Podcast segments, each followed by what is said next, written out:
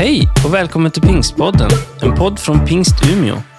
Jag hoppas den ska uppmuntra dig och leda dig vidare i din tro. För att få mer information om Pingst Umeå och allt som händer i kyrkan, gå in på umia.pingst.se eller följ oss på Instagram och Facebook, at pingstumia.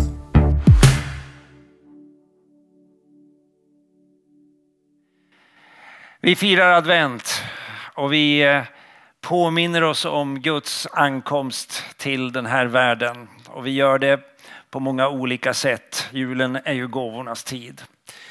Låt oss be tillsammans. Gud, jag vill tacka dig för att vi får fira advent på det här sättet. Få komma samman för att sjunga sångerna och påminna oss om det här oerhörda att du steg in i den här världen och blev en av oss. Inte bara för att förstå hur det är för oss att vara människor utan också för att bana en väg till himlen. Nu ber man välsignelse över det ord vi ska dela med varandra och så tackar vi dig för den insamling vi har fått göra nu och ber om välsignelse över varje gåva och över varje givare. Jag ber i Jesu Kristi namn. Amen.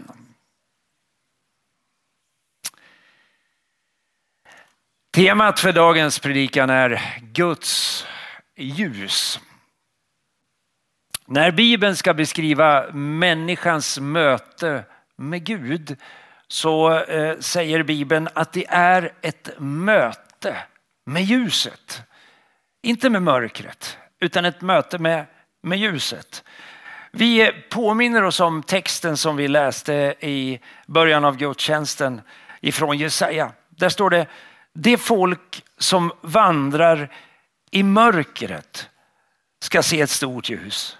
Ja, över de som bor i dödsskuggans land ska ett ljus skina klart.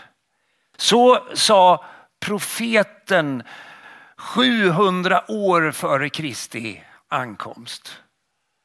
När de första kristna skulle förklara vad de hade varit med om i sitt möte med Jesus Kristus så säger man Gud är ljus. Det finns inget mörker i honom. Att bli en kristen, att vara en kristen kan i, i väldigt stor utsträckning beskrivas som en, en vandring i ljuset. Bibeln säger att Gud har kallat oss ifrån mörkret till sitt underbara ljus. Det är som en resa ifrån det som är dolt och som kan, kan vara svårt till det som är ljust.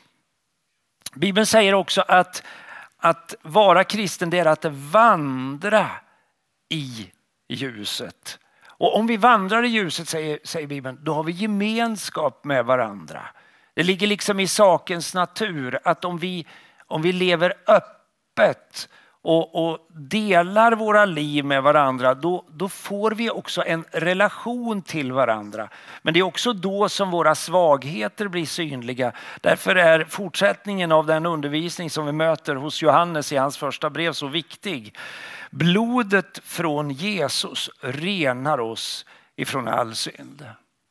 Denna tanke att att leva sitt liv tillsammans med Gud, att det handlar om att leva sitt liv i ljuset, den, den är väldigt gammal. Vi brukar avsluta våra gudstjänster med den aronitiska välsignelsen. Den eh, som härstammar ifrån tiden när Israels folk vandrade ut ur Egypten på väg tillbaka till löfteslandet så började man hälsa varandra på det här sättet. Herren välsigne dig och bevare dig.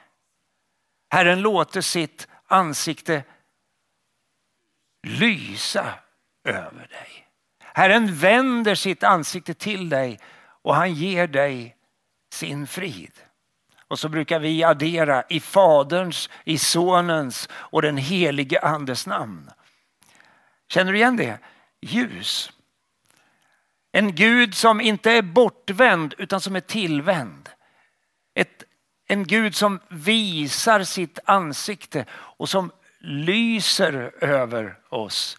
Jag tycker om, det, en, en, jag tycker om den tanken. Den återfinns också i våra hälsningar när någon har avlidit. Vi lyser frid över människans liv och livsgärning och, och tillönskar en vila till dess Jesus Kristus ska komma tillbaka. Jesus han säger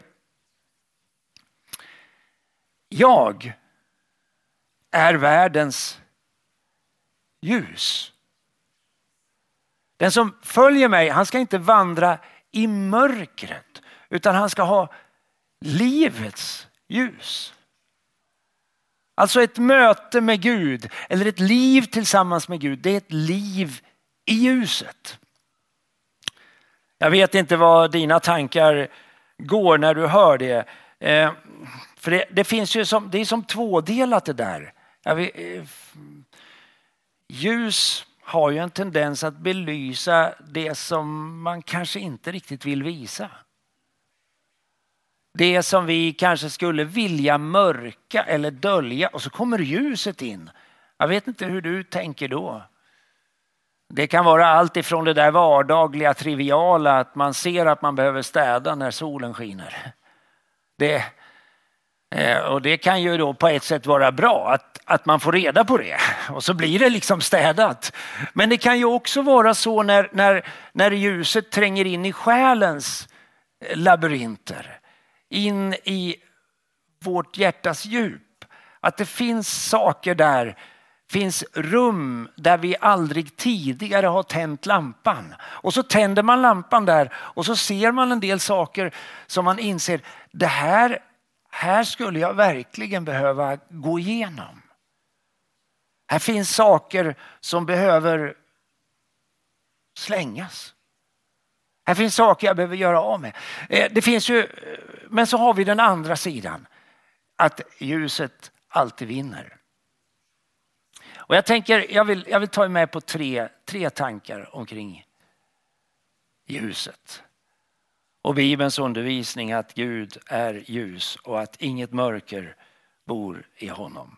Den första är mycket, mycket enkel. Ljuset vinner alltid. Jag tänker att det är en viktig eh, undervisning att ta med i den, den livssituation som vi är i just nu. Vi undrar hur ska det bli? Vi, vi lever i en pandemi som, verkar, som inte verkar ta slut. Det här viruset verkar kunna muteras och vi undrar, jag undrar, världen undrar, kommer det aldrig att ta slut? Ska vi aldrig liksom komma ut ur pandemins mörker? Jag menar, det är ju en fråga. Vi har andra, annat mörker som möter oss i tillvaron. Mörker som, eh, som vill sänka oss, göra oss illa. Det finns en ondska i tillvaron. I, I vårt land har vi aldrig tidigare i modern historia haft så många skjutningar på öppen gata som vi haft den sista tiden.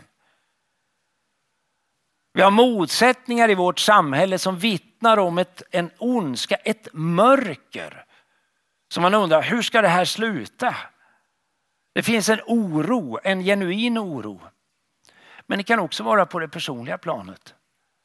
Där mörkret vill äta sig in i tankeliven, i själens djup. Ja, men jag har en hälsning till dig. Det är inte mörkret som kommer att vinna. Läser vi Bibeln till Bibelns slut så är det faktiskt så att det kommer inte att sluta med att, att djävulen liksom lyfter sina händer och defilerar i mål utan, utan det är faktiskt ljuset som kommer att vinna. Det är så påtagligt Bibeln säger att i ordet var liv och livet var människornas ljus och ljuset lyser i mörkret och mörkret har inte övervunnit det.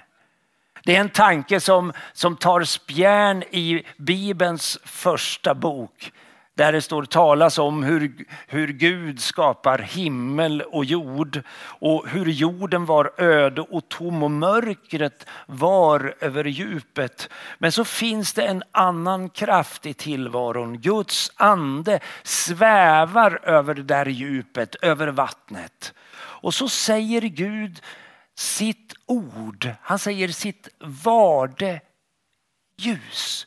Skapelsen börjar där med ljus. Och när Gud säger att det ska bli ljus, då blir det ljus. Då får mörkret vika undan. Och, och, och när jag har eh, förberett, när jag bett över den här gudstjänsten så har jag upplevt att det här är en hälsning.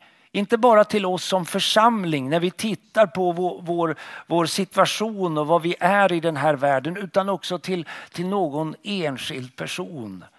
Du lever i mörker. Du kan få höra Guds ord över ditt liv. Ett varde ljus över ditt liv. Mörkret ska inte vinna i ditt liv utan det är ljuset som ska vinna. Du ska inte lämnas i ensamhet, i mörker, utan ljuset ska vinna. Det är också den vision som vi möter i Uppenbarelseboken. Jag tycker om den där sista boken. Inte alltid så lätt att förstå, men det står faktiskt att det ska inte mer bli natt. Ingen behöver längre ljus från någon lampa eller ens solens ljus.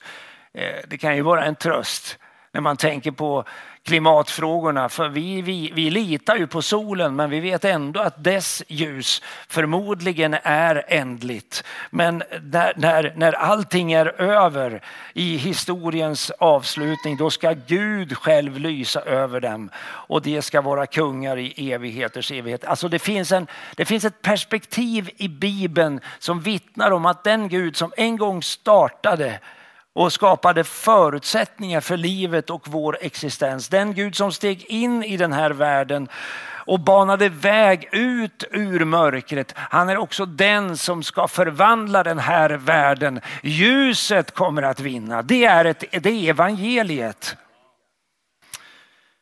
Den andra, den andra punkten, den andra tanken, det är ju den vi redan har varit inne på. Att ljuset eh, både avslöjar och upplyser. Den är ju eh, eh, inte alltid lika enkel att, att, att, möta. Jag tänker att, att ett möte med Gud är som att möta en riktigt god mentor. Man skulle kunna beskriva det så.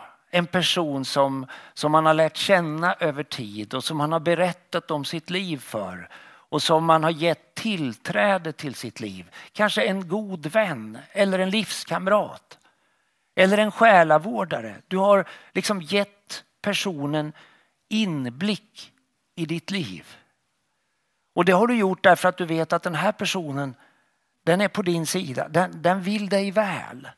Den kommer inte att använda kunskapen om, om, om de delar i ditt liv som är väldigt personliga emot dig. Utan den kommer att använda kunskapen för dig. Bibeln säger det finns, att det inte finns någonting som vi kan dölja för Gud. Allt skapat ligger naket och blottat för hans öga. Och inför honom är det som vi ska avlägga räkenskap. Om jag inte bar en tro på att den Gud som får den inblicken i mitt liv var god, då skulle jag bli rädd för den tanken. Jag vet inte hur det är för dig. Men, men, om, om, men med förvissningen om att den Gud som belyser, som låter sin lampa upplysa hela min själ med vissheten om att den guden är en god Gud, då är det här någonting bra. Då skapar det gemenskap. För då vet ju han om min berättelse. Han vet om mina bevekelsegrunder, han vet om mina misstag, han vet om mina frestelser, han vet om när det har gått sönder för mig. Han känner hela historien. Han belyser den och så hjälper han mig att hantera det som finns där. Så när jag börjar städningen så städar jag inte själv. När jag försöker plocka undan det som behöver plockas undan så vet jag att den Gud som, den, den goda guden som tittar in i mitt liv, han kommer att hjälpa mig att rena hela min själ ifrån det som behöver renas. Den andra tanken med detta att, att ljuset både avslöjar och upplyser, det är ju att det, ljuset också ger mig kunskap. Det finns ju saker som, som man inte vet om om man inte tänder lyset. Eh, jag blev varse det, kanske är läge för en historia här då för att få en och annan som är på väg in i vilan att vakna till. Vi, vi, vi bor i en, en, en, en, villa lite söder om stan, ute på landet. Och det låter ju jättecharmigt. Men det är inte så charmigt när, när när det börjar gå emot höst och, och, vinter. För det finns en del djur som inte vill vara ute utan de vill vara inne. Som man inte vill ha inne utan man vill ha dem ute. En del är ganska små. De tar sig in, liksom, det räcker med ett par tre millimeter så tar de sig in. Och eh, eh nu har jag eh, lekt lite Anticimex här under under tre, fyra veckor och eh, jag kan inte säga att jag har utrotat alla möss ifrån eh, Stöcksjö men några har fått plikta med livet, tyvärr, för dem. Men bra för oss. Eh, det där sker på ett visst sätt. Vi, vi, de är uppe på, på vinden. Jag fattar inte hur de tar sig dit alltså. De kommer in. Så tidiga morgnar så brukar jag gå upp och så eh, jag öppnar vindstrappan och så går jag upp. Och för att kunna se och göra det där jobbiga jobbet, vittiga råttfällorna då, så är jag tvungen att ha en riktigt bra ficklampa. Jag måste ha ljus, annars går det inte. Jag har inte en chans. Så med pannlampa och ficklampa och eh, ja, upp på vinden där det är iskallt så går jag med ljuset för att bli av med de där husdjuren som jag inte vill, vill ha i huset. Ah, det var en dålig bild. Jag beklagar.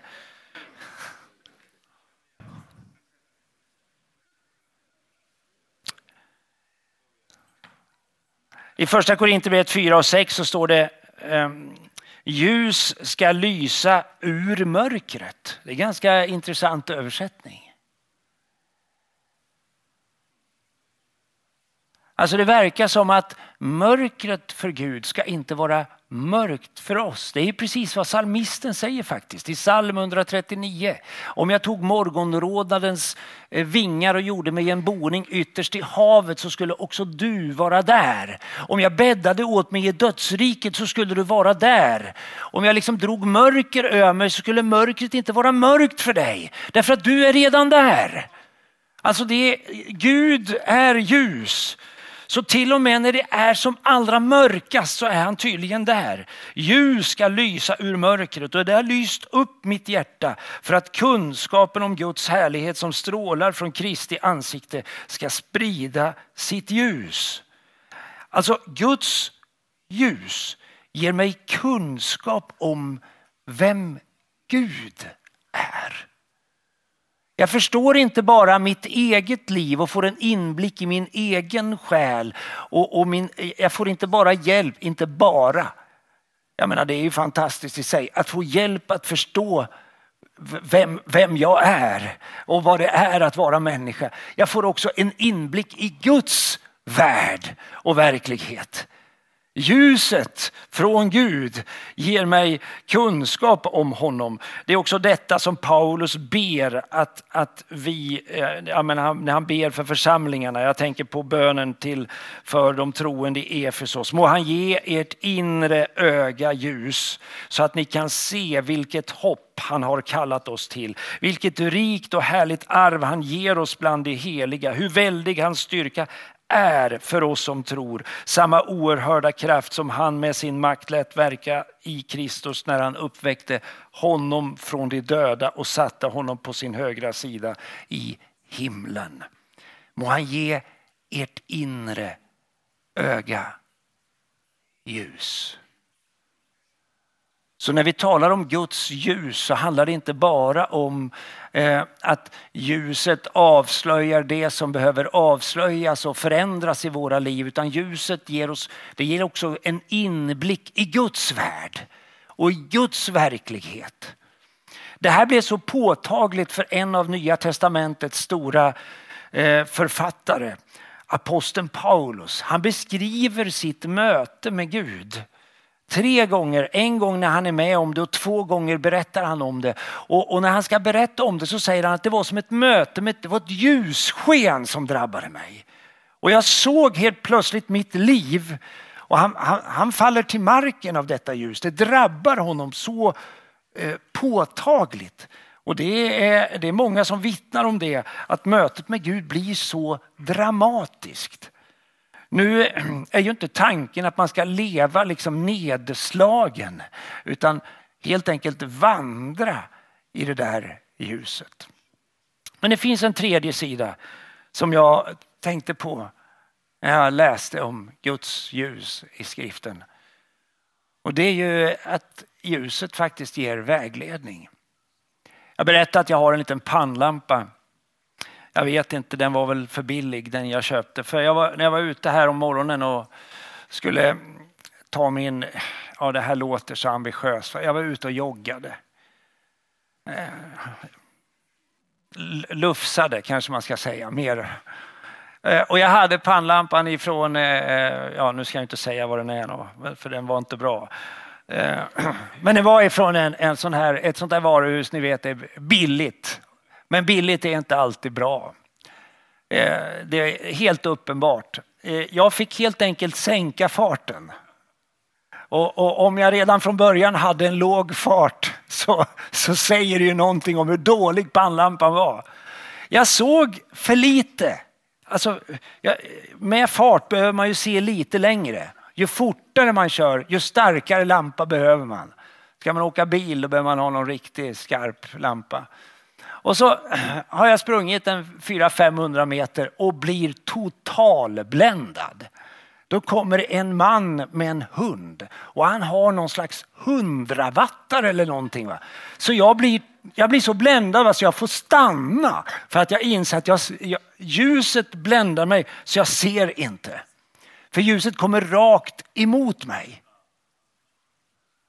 Och jag tänkte jag måste byta pannlampa. Jag har inte gjort det faktiskt. Jag har kvar den där och, och eh, håller det låga tempot. Men jag tycker om den här texten. Ditt ord är mina fötters lykta och ett ljus på min stig.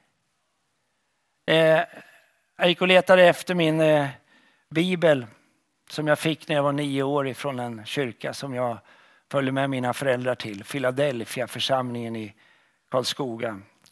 Där är det inskrivet i, i guld. Så fi, ja, det är lösbladsbibel är det. Så fint. Skrivet av en av de äldre medlemmarna, Hubert Leider. Han textade varenda bibel. Och då står det mitt namn i guld här. Minne och så en minnesvers. Och vi pojkar vi fick hur skall en yngling bevara sin väg obesmittad? Psalm 119 och 9. Jo, när han håller sig efter ditt ord. Och flickorna de fick den 105 versen. Ditt ord är mina fötters lykta och ett ljus på min stig. Så tänkte kanske församlingen att de pojkarna och flickorna pratade med varandra. Jag vet inte. för, för det var ju uppenbart att vi behövde ju deras ord också och de behövde vårat. Men, men det fick jag när jag var nio år gammal. Jag fick den här bibeln. Och just den här bibeln, den har jag bara läst en enda gång. Men den är lite extra kär för mig. För det var den här jag tog mig igenom. Så när jag var någonstans i slutet på mitt 19 år på väg att bli 20 så, så krossade jag liksom mållinjen i Malaki bok i, det, i, i, det, i, i den sista delen i gamla testamentet. Orden, jag kan inte säga att jag då som 19-20-åring eller som barn när jag växte upp helt och fullt förstod ljuset som springer fram ur de här berättelserna. Men nu har ju åren gått. Det har snart gått 40 år sedan. Jag hade gått över 40 år sedan jag läste igenom de där berättelserna för första gången. Och de har väglett mig genom hela livet. Inte alltid har jag sett så långt som jag önskade att jag skulle kunna se. Men jag har alltid kunnat se nästa steg. Ditt ord är mina fötters lykta och ett ljus på min stig. Det är verkligen för mig som salmisten säger, hos dig är livets källa, i ditt ljus ser vi ljus. Gud är ljus. Och inget mörker bor i honom.